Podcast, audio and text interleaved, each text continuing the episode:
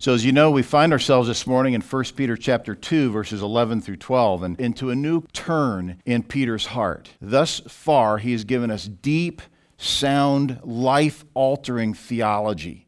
He has proclaimed for us that for those who are chosen by the Father in eternity past, there will be a life devoted to holiness. That's kind of it in a nutshell. If God has placed his special love upon you, if he's called you unto himself, then you have a desire to honor him with your life. And so you long for the sinful roots of fleshliness to be rooted out. And you subject yourself to God and his church in your willingness to do that. In this text, he starts off with a word that he hasn't yet used. And it might surprise you because certainly Peter's heart exhibits the content of this word all throughout. But it's this word it's the word beloved. It comes from agape, and so it is a selfless love. It's not just a feeling, it's not just a brotherly love. It's the kind of love that shows one's greater interest in others than self. It is agapetoi. It's translated rightly as beloved. Your translation might say friends or dear friends or something like that. And that's not inaccurate, but that's more of an effort to put it in modern terminology that really doesn't have the punch that the word beloved does. The scripture uses the word beloved many, many times. It's usually Paul. Uh, Peter really only uses this term eight times. He uses it twice in this letter, he uses it six times in his second letter, and two of those times are not addressed to the body. Once is a reference to Paul the Apostle, and another time is a reference to God Himself, the Father's love for the Son. So Peter uses this term only six times in his two letters in reference to the body. And so he uses it very reservedly, very conservatively. And so it means something and has great significance when he does use it. So he starts out here pointing back to God the Father, but also to the body of Christ in an effort to help the reader understand the motive behind what he's about to tell them. I don't have to ask you what motivates you. I'm pretty sure that in your heart, it's not an act of abuse that leads you to be motivated, right? It's not harshness that brings you in your heart to be motivated to honor the Lord. Sometimes you can be motivated by those external harshnesses that people bring to you or uh, wherever that might take place. But that doesn't really motivate you internally. What motivates you internally? It's when you know someone loves you. And so Peter here is appealing to the love of God, that the reader would respond rightly, and that his conduct would prove that he has responded rightly and that he is, in fact, motivated by that love. In an effort to help you and myself better understand that we are to rest in God's love and destroy fleshly lusts so that the Lord will use our conduct to save the lost. Point number one. Point number one remember God's love. Remember God's love. Our text reads this way Beloved, I urge you as aliens and strangers to abstain from fleshly lusts which wage war against the soul. This term, beloved, means loved ones. It actually means very much loved, especially loved, very dear, or even only dear. In other words, it is a specific term for a specific people. When Peter uses this term, he's speaking to those who are loved especially. It's a term reserved for those upon whom God has placed his special love. You will not find this term applied to the unbeliever in the Word of God. You won't find it. In the New Testament, the term is only used of those who are converted to Jesus Christ. All that Peter has said up to this point is important and compelling for sure, but here he uses this term beloved that would draw their minds back to all that he has said up to this point about God's special love for them. This deliberate change in tone with the use of this term calls attention to the love that the readers have received from three different sources. They've received this love that leads Peter to use the term beloved from three different sources. One, Peter. Peter loves them. So as Peter says beloved, he certainly would be referring to his own love for them. A number of preachers throughout the years have regularly used this term. Some of my favorite preachers regularly use the term beloved in speaking to their congregations. Why? It's the right word. It's because they love their congregations. And so they use that term, beloved, to communicate to them. I mean, how much more loving would it be to say, now listen, people, listen, church. You know, those aren't wrong things to say, but to say, beloved, hear me out. It means something, doesn't it? Peter here draws attention to his own special, particular love for those to whom he writes.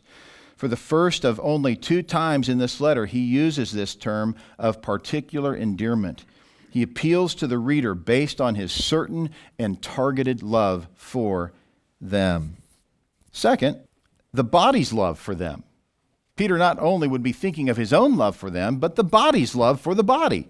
Back in verse 22 of chapter 1, Peter says, Since you have, in obedience to the truth, purified your souls for a sincere love of the brethren, fervently love one another from the heart. You remember that text? Peter there uses those two different terms for love, not only agape, but also phileo.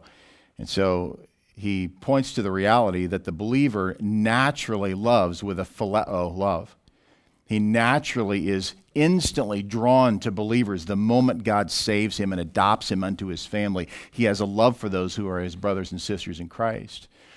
But there, Peter calls the reader to engage in, a, in an agape love, a willingness to die for his brothers and sisters in Christ, just as Jesus Christ died for them.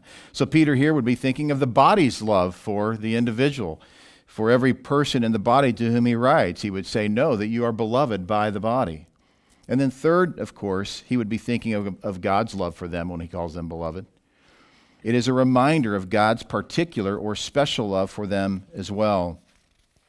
Back in verses 3 and 4 of chapter 1, Peter says, Blessed be the God and Father of our Lord Jesus Christ, who according to his great mercy has caused us to be born again to a living hope through the resurrection of Jesus Christ from the dead, to obtain an inheritance which is imperishable and undefiled and will not fade away, reserved in heaven for you. God's willingness to cause them to be born again, despite their inability and unwillingness to want to be born again, is an act of God's love. Back in verse 23 of chapter 1 For you have been born again not of seed which is perishable, but imperishable. That is, through the living and enduring Word of God. This is an act of God's love. It's an expression of God's love for his sheep for his children. I want to reference just two other verses outside of the book of 1 Peter to call our attention to the specialness of this love. In Romans 1, verse 7, Paul says, To all who are beloved of God in Rome, called as saints, grace to you and peace from God our Father and the Lord Jesus Christ. Paul goes so far as to attach the word, the Greek term theos, the, the term God, to this word, agapetoi, so that the people understand specifically that he is speaking about God's special love for them. And then you know this in 1 John 4, verse 19 we love because he first loved us. We love because he first loved us. We didn't love him, and so he chose to love us in turn. We didn't choose him, and therefore he said, Okay, you choose me, I guess I'll love you.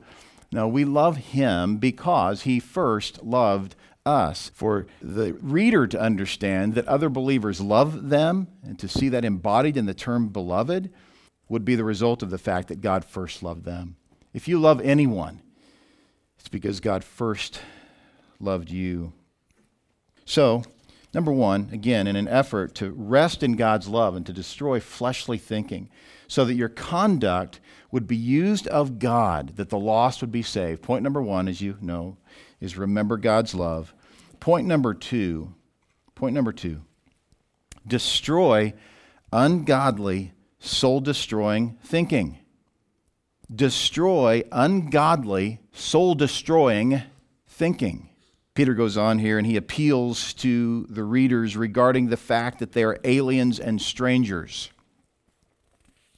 The term aliens here could be translated as foreigner or sojourners. It denotes one who is living in a foreign country without the rights that citizens have. They are settled in a district only temporarily. You go back to chapter 1, verse 1, you remember this. Peter says, To those who reside as aliens, scattered throughout Pontus, Galatia, Cappadocia, Asia, and Bithynia. He also uses this term strangers. This term could be translated as exiles or refugees. It indicates living alongside a people with whom they do not belong. So Peter is appealing to the fact that they reside in a foreign land. He may have had Abraham's experience in Genesis 23 in mind when he uses this term because it's identical. It's the exact same phrase that Abraham uses in Genesis 23 in verse 1 of Genesis 23. Now Sarah lived 127 years. These were the years of the life of Sarah.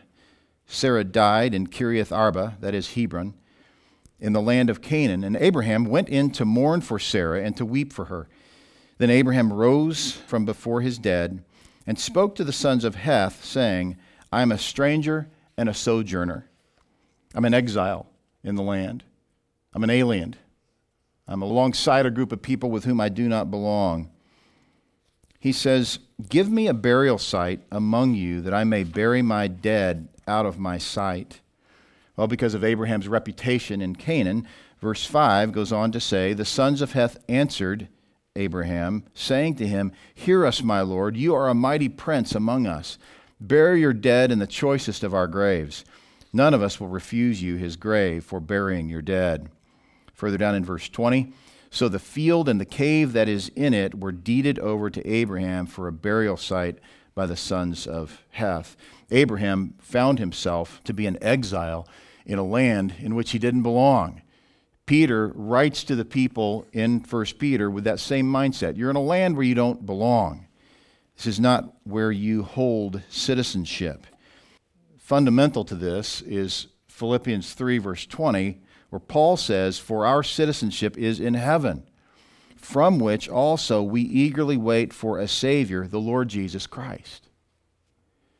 And you and I can easily forget this especially in our society and our culture, because we settle into a level of comfort that most people throughout the world don't comprehend, don't have any idea of. We think that we're citizens in Redlands or Yucaipa or Highland or whatever it may be. We think that that's where we reside, and there's a sense in which we do, but we reside there as exiles. We're foreigners. We need to be thinking that way. It's important that we not simply think, well, you know, I'm here on the earth for a short period of time. We need to be thinking about the reality that our citizenship is not only not here, but our citizenship is actually in heaven. And there is a call upon our lives to think in such a way that our heart attitudes would be expressive of what it is to be a citizen of heaven. Now, only you know, uh, and you don't even know it as well as God knows, exactly what goes on in your mind. You don't know with pristine sharpness exactly the condition of your heart. You can assess it, and you can certainly at times, when you go way south with regard to ungodly thinking, that it needs to be dredged up and dealt with. But the standard is to think the thoughts that you're going to be thinking in heaven. You ever thought about that?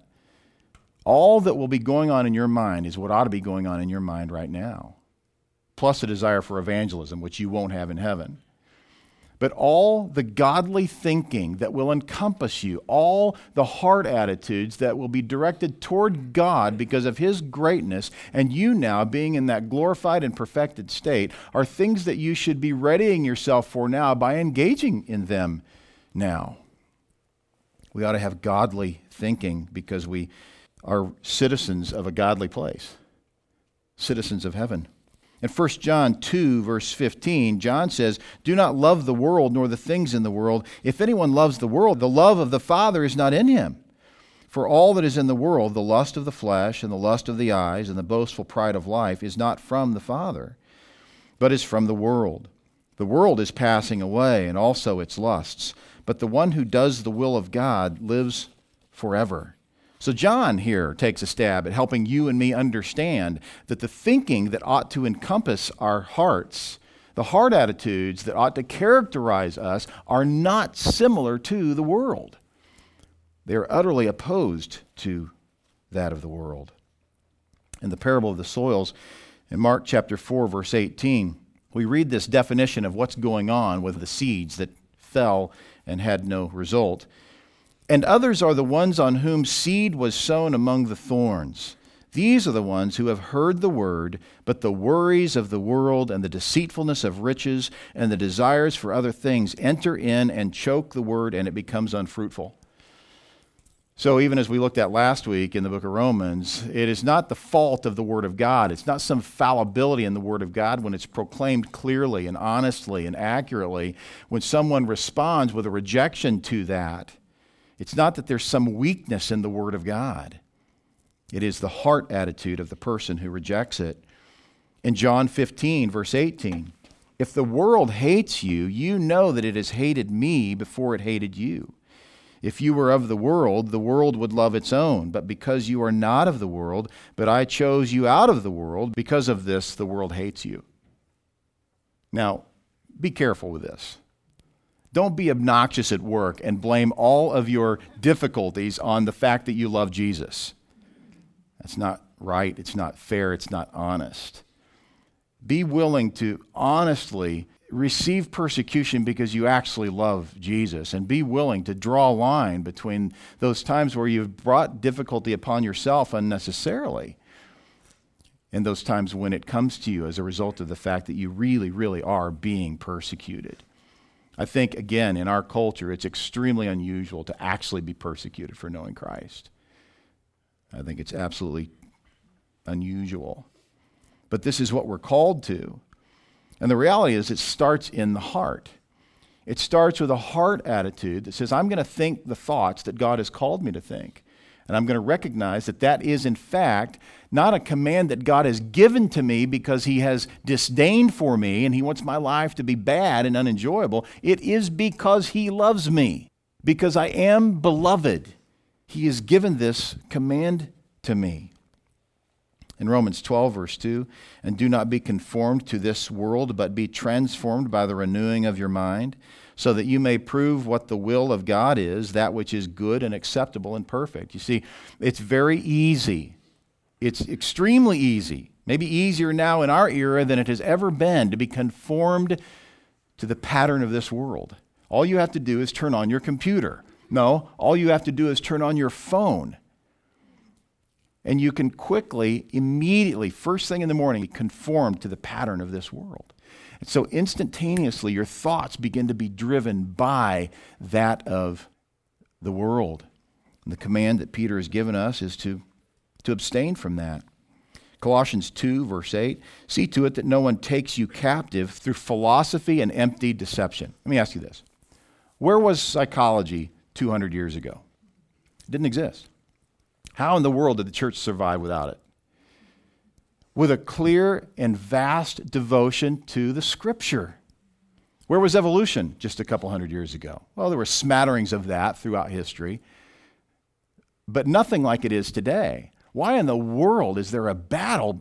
Forget the world for a minute. Why is there a battle within the church with regard to the age of the earth?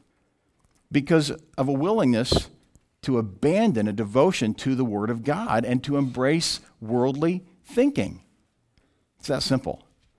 Sure, you could spend a lot of time, and I don't think that's wrong, discussing the details of science and how the mind works. But the greater reality is that the church has abdicated the responsibility to help people to the world, saying, Well, you, I think you need an expert. Why? Because they've allowed the Word of God to take a secondary or tertiary or insignificant place in their life rather than clinging to it, rather than being driven by it, rather than being willing to put out all other thoughts that do not come from the word of God. James 1:27 says, "Pure and undefiled religion in the sight of our God and Father is this: to visit orphans and widows in their distress, and to keep oneself unstained by the world." Now think of it for a minute plenty of people would draw attention to their conduct, saying, Well, we do all these things. We do all these things for, well, for widows and for orphans.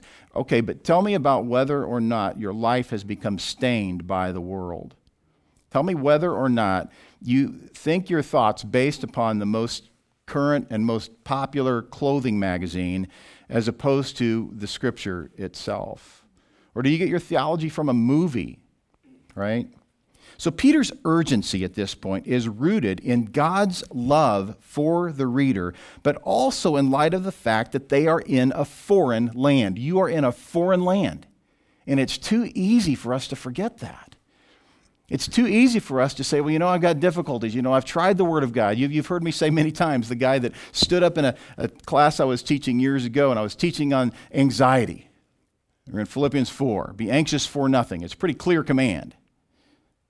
Be anxious for nothing. And then there's a solution for anxiety pray with thanksgiving. That is the solution, and it's in the Word of God, and a person who dwells on that, and a person who investigates that, and a person who rests in that will find that the Lord will begin to remove his anxiety if, in fact, he will be thankful. You can't be thankful and anxious at the same time.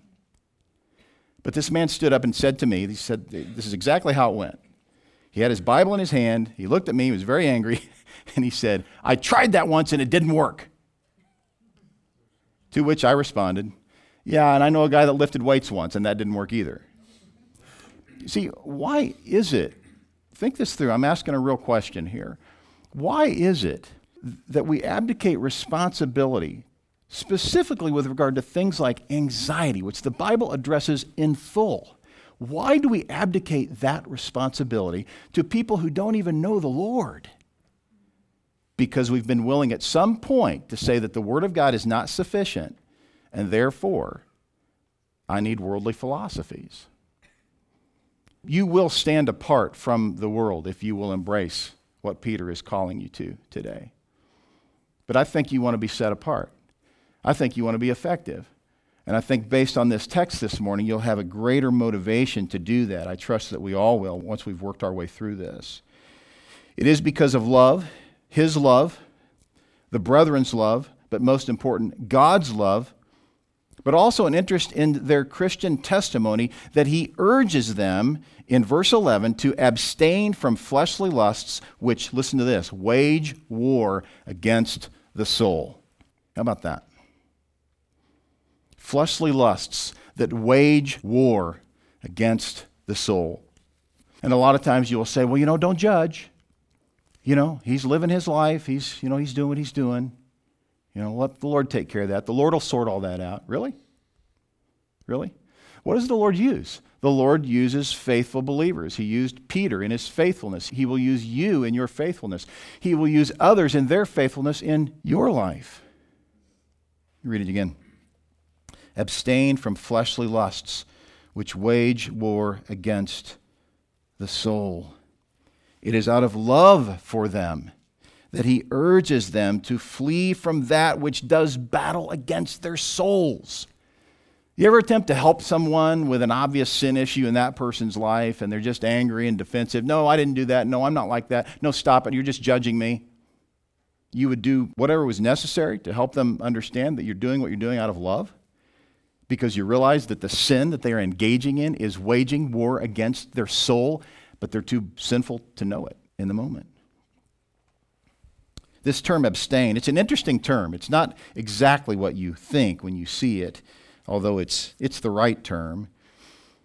Uh, what I mean by that is the English translation of the Greek term. It really means to be finished with. Now, listen closely. It means to be finished with, to have had enough. It's not just to, to approach the mindset about sinful thinking or fleshly thoughts and say, um, I'm not doing that. It's, it's to be full up to your eyeballs. That's the idea. It's to receive in full. But along with that, to be away from, to, to have had enough. It's to be finished with, to have grown weary of. Now, Peter says this, and so when he does, it's an indication that, that Christians can restrain fleshly lusts. See that? He's calling them to do something that can be done. Abstain. It's a command. This is passion of the flesh. Back in 1 Peter 1, verse 14, Peter says, As obedient children, do not be conformed to the former lusts which were yours in your ignorance. What's he talking about? He's talking about who you used to be. If you're in Christ, don't be conformed to who you used to be. Or as Paul would help us understand, don't be like that corpse you're carrying around on your back until you die and go to heaven. Don't be like that guy anymore. That's who you used to be. When you were an unbeliever, you were ignorant of the seriousness of your sin. You didn't want to be confronted. You didn't want anybody telling you anything about anything because you thought you had it all wrapped up. Why? Because you were spiritually dead. You're no longer able to use that excuse if you're in Christ. Notice he calls them your former lusts. Fleshly lusts includes any internal desire that is opposed to God's will. It's not limited to sexual sin. Ultimately, it's idolatry. It's idolatry. It's the stuff of the heart. It's that which is derived from within. Now, listen to Paul's words that will help us much, I think, here from Romans 8, verse 5. For those who are according to the flesh, okay, this is who you used to be, unbelievers, set their minds on the things of the flesh. See that? They start the day in first gear focusing on something of the flesh, and it doesn't take long before they're in second, third, and fourth gear. Something of the world found its way into their heart, their mind, whether it's through a TV screen or a phone or a conversation or residual thoughts from the day before or the week before or the lifetime before or whatever. And I don't mean uh, Hindu type of lifetime, I mean, you know, your pre Christ lifetime, just in case you've wondered. For those who are according to the flesh set their minds on the things of the flesh, but those who are according to the Spirit, the things of the Spirit. You see that? The Spirit indwells you. What do you do? You set intentionally, deliberately, strategically, you set your mind on the things of the Spirit. You do that if the Spirit indwells you. You say, but I don't, I don't do that as often as I should. No, no one does that as often as they should. Be encouraged that if you intentionally set your mind on the things of the Spirit, that's evidence that the Spirit of God indwells you. But the person who pervasively, unrepentantly chooses to set his mind on the things of the flesh is the person who is engaged in fleshly lusts in such a way that would prove that he's not a believer. Peter here is speaking to the believer, saying, Don't be conformed to that. Don't let that rule your thinking. Don't let that influence your thinking. Whatever it is, put it away. Cut it off. Verse 6 in Romans 8 For the mind set on the flesh is death, but the mind set on the spirit is life and peace. Because the mind set on the flesh is hostile toward God, for it does not subject itself to the law of God, for it is not even able to do so. Right? There's a good case for recognizing that if you are saved, it's because God caused you to be saved. God caused you to be born again, to go back to Peter's terminology in 1 Peter 1. You're not able to set their minds on the things of the Spirit. So, how could they? How would they? They're not able to do so. Verse 8, and those who are in the flesh cannot please God. You say, but what about the person who does good things? He's not a believer, but he does good things. Let me read it to you again. And those who are in the flesh cannot please God. It's pretty simple. So, any effort to do any good thing is selfishly motivated. It's only intended to get something in return. You say, Well, I know somebody that's not a believer that's not like that. You don't know that person as well as you think you do. God knows that person infinitely, internally, intrinsically. He knows that person inside and out. And his declaration is that those who are in the flesh cannot please God. Now, listen, think carefully about this, lest you reject this mindset. Where we're headed in this text this morning is your ability to be used of the Lord for that person to actually know the Lord. So don't think, well, you know, he's a pretty good person. I think it'll all turn out okay. I think if we're inclined to heed this text this morning, we will be careful about our conduct. We will be recognizing the fact that every move we make, that person is watching. And it's driven by what's in the heart destroy ungodly, soul destroying thinking. How do you do that? Peter doesn't give us everything that Paul does on this, so let's borrow from Paul for a minute. Galatians 5, verse 16, Paul says, But I say, walk by the Spirit. That's the key. You say, but what does that mean? Let's keep reading. Walk by the Spirit, and you will not carry out the desire of the flesh. You don't want to carry out the desires of the flesh that wage war against your soul. You don't want that. You don't want the devastating reality that comes with sin that wages war against your soul. You don't want to think lightly about that. So, what's the solution? Walk by the Spirit, and you will not carry out the desire of the flesh. For the flesh sets its desire against the Spirit, and the Spirit against the flesh. For these are in opposition to one another, so that you may not do the things that you please. But if you are led by the Spirit, you are not under the law. What does that mean? It certainly doesn't mean that you are not obligated to obey the law of God. It means that you are not subject to its penalty. You're not subject to the penalty of the law of God. Why? Because the Spirit of God indwells you. Jesus Christ paid the penalty for your sin. So when you disobey the law of God, you're bringing great difficulty into your life, but you cannot bring God's ultimate wrath upon you. But don't be presumptuous about that because the person who is proves that he's not a believer. The person who presumptuously says, Well, God's uh, wrath is not for me because the Spirit of God indwells me and uh, Jesus Christ died for me and he was resurrected for my new life, that person proves that he's not walking in that newness of life. And if that is the overarching character of his life, he proves he's not in Christ.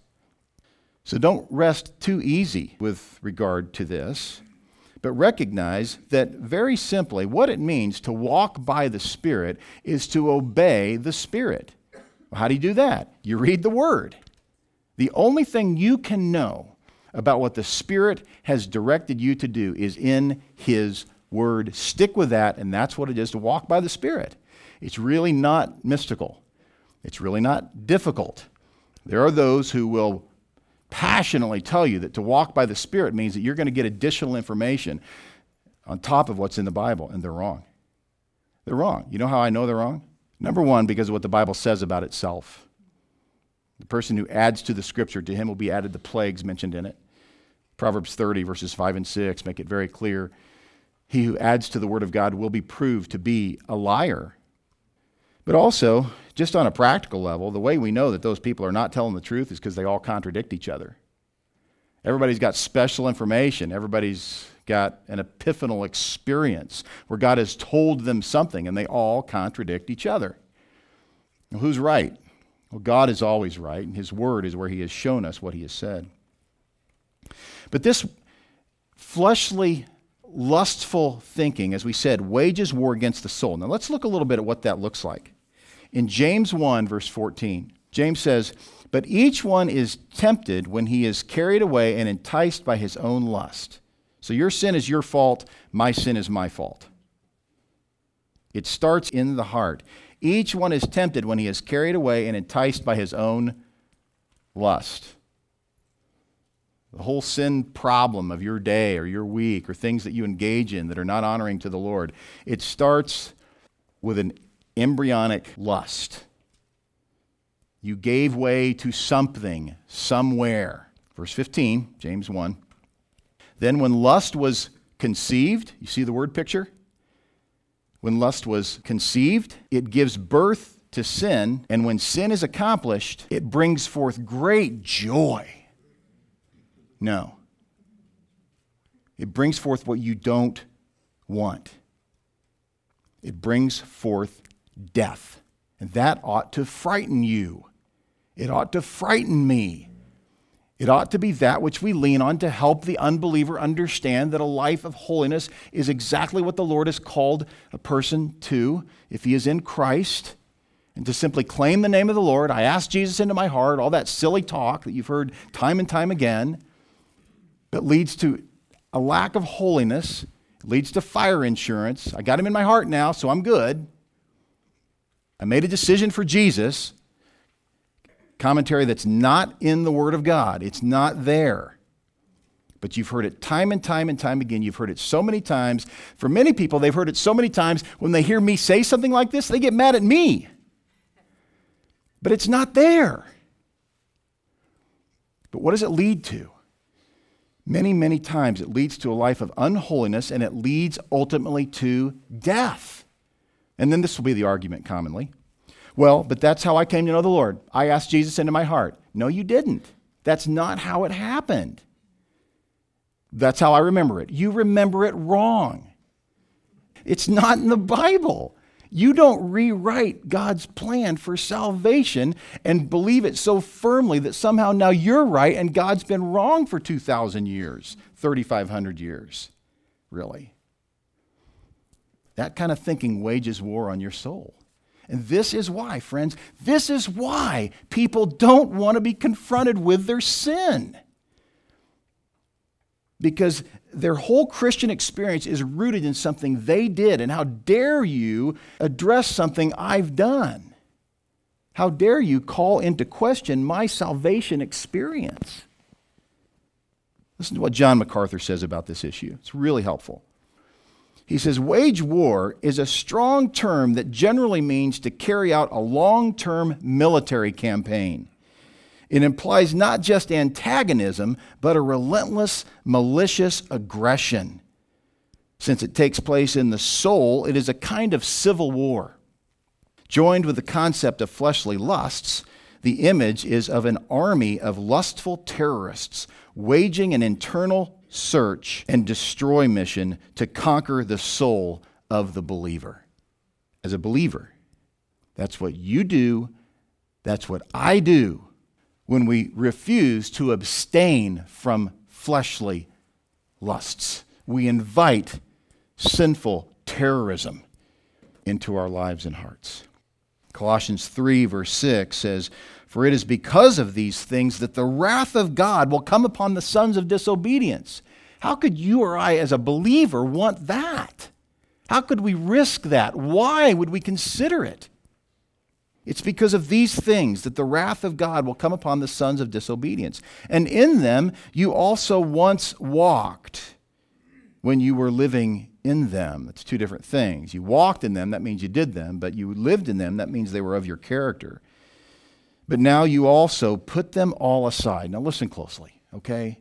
Listen to this. These are the words of Paul. These are the things, these are the heart attitudes, these are the actions, this is the conduct that Paul says leads to God's wrath. I plead with you to hear me on this. Here they are. But now you also put them all aside anger, wrath, malice. Malice is, is any wayward thinking toward another person. Just put it away. Why? Because it brings God's wrath. It's not just some game you're playing in your mind. Slander. You know, that's saying bad stuff about people when they're not around. Abusive speech, that's saying it when they are around. Those two things, they bring God's wrath. Remove them all from your mouth. Galatians 5 19 to 21. Paul says, Now the deeds of the flesh are evident, they're obvious. You know, this doesn't take a license, it doesn't take a seminary degree to figure this out, right? The deeds of the flesh are evident. And here they are immorality, impurity. Let me jump to the end of this passage and then we'll come back and finish it, okay? Here, here's what Paul says about these things Those who practice such things will not inherit the kingdom of God. It's a stern, dire warning. So here's the list again immorality, impurity, sensuality, idolatry, sorcery, enmities. In other words, you, you have an enemy, you know, strife. You know, you don't mind being the person who's always the problem. You're the person who's the source of strife, jealousy, outbursts of anger. You see that? You see the problem here? Let me, let me take you back for a minute to that idea of asking Jesus into your heart so frequently. People will lean on that. And they've got this rhythmic pattern of ungodliness in their life. And they, they dismiss all that because I asked Jesus into my heart. And there's no willingness to look at a passage like this that says that you won't inherit the kingdom of God. Disputes, you know, constant effort to just argue dissensions, factions, envying. See, the person who lives a life of envy, his problem is he's not a Christian. he will not inherit the kingdom of God. If that's the pervasive mindset of his life, he envies other people. Drunkenness, carousing, things like these. This is not a comprehensive list, but other things like these, of which I forewarn you. Just as I have forewarned you, I've forewarned you before, I'm forewarning you again, that those who practice such things will not inherit the kingdom of God. Friends, do you understand the substantial problem in Christendom today? You know, what, you know what I mean by that word Christendom? It's different from the word Christianity. Christianity is those who really know the Lord. Christendom is this big world of everybody who, you know, George Barna would say, well, he's a believer because he called himself a believer. George Barna is the survey guy who believes everybody who says, I'm a Christian. And so he does his surveys based upon that. But do you understand the, the great significance of what's happening here in our culture? And, uh, and that we as a church must be willing to subject ourselves to this truth that says that the person who is in Christ, the person who is beloved of God, is urged by the Apostle Peter as aliens and strangers to abstain from fleshly lusts which wage war against the soul.